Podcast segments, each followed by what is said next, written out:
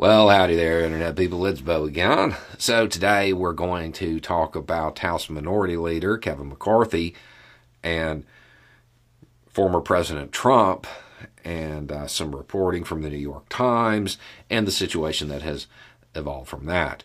If you don't know, the New York Times put out an article saying that McCarthy had uh, entertained the idea of reaching out to Trump after the events of the 6th and telling him he needed to resign.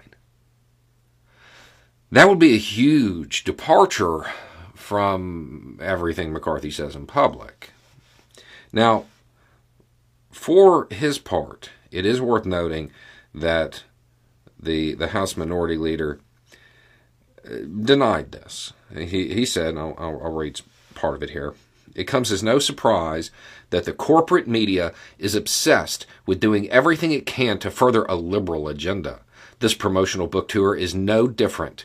If the reporters were interested in the truth, why would they ask for comment after the book was printed?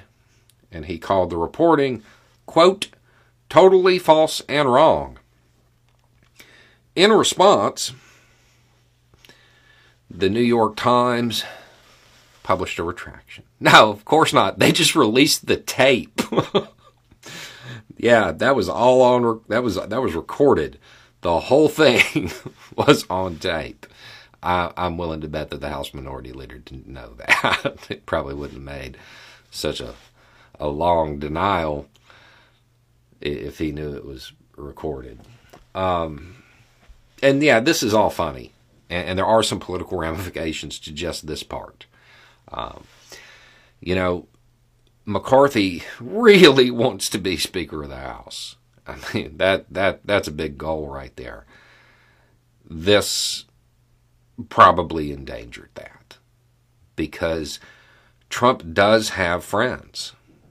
And unless Trumpism is totally defeated at the midterms, those people are going to be, well, they're going to be people who might be determining who the Speaker of the House is this isn't going to sit well with them. And that's interesting. And certainly, Trump is going to have issue with McCarthy now, and it's going to cause even more Republican infighting.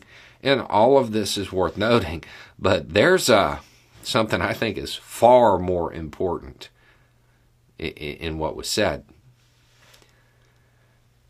McCarthy, when describing this conversation he, he was going to have with then President Trump. He goes on to say that he just wants to talk about him resigning. He doesn't want to get into Pence pardoning him.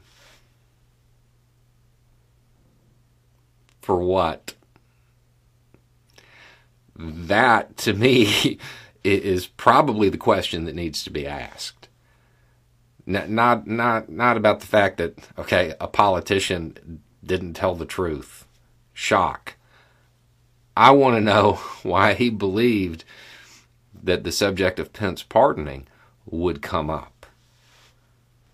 What what did he think Trump did? Incite an insurrection? Obstruct congressional proceedings? Engage in a conspiracy to do that? That to me, that, that little offhand comment seems far more important than everything else. This is the top Republican in the House.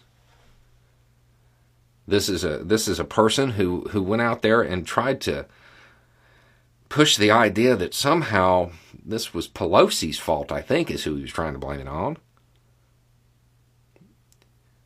I, I don't think he was wondering about talking about a pardon for Pelosi.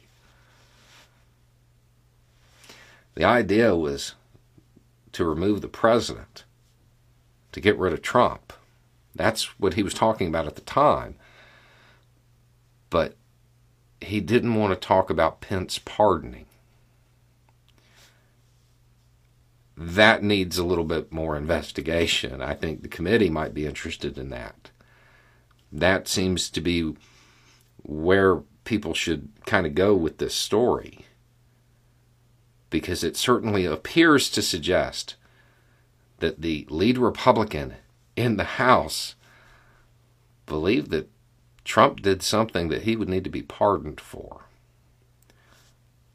I'd like further explanation on that personally. Anyway, it's just a thought. Y'all have a good day.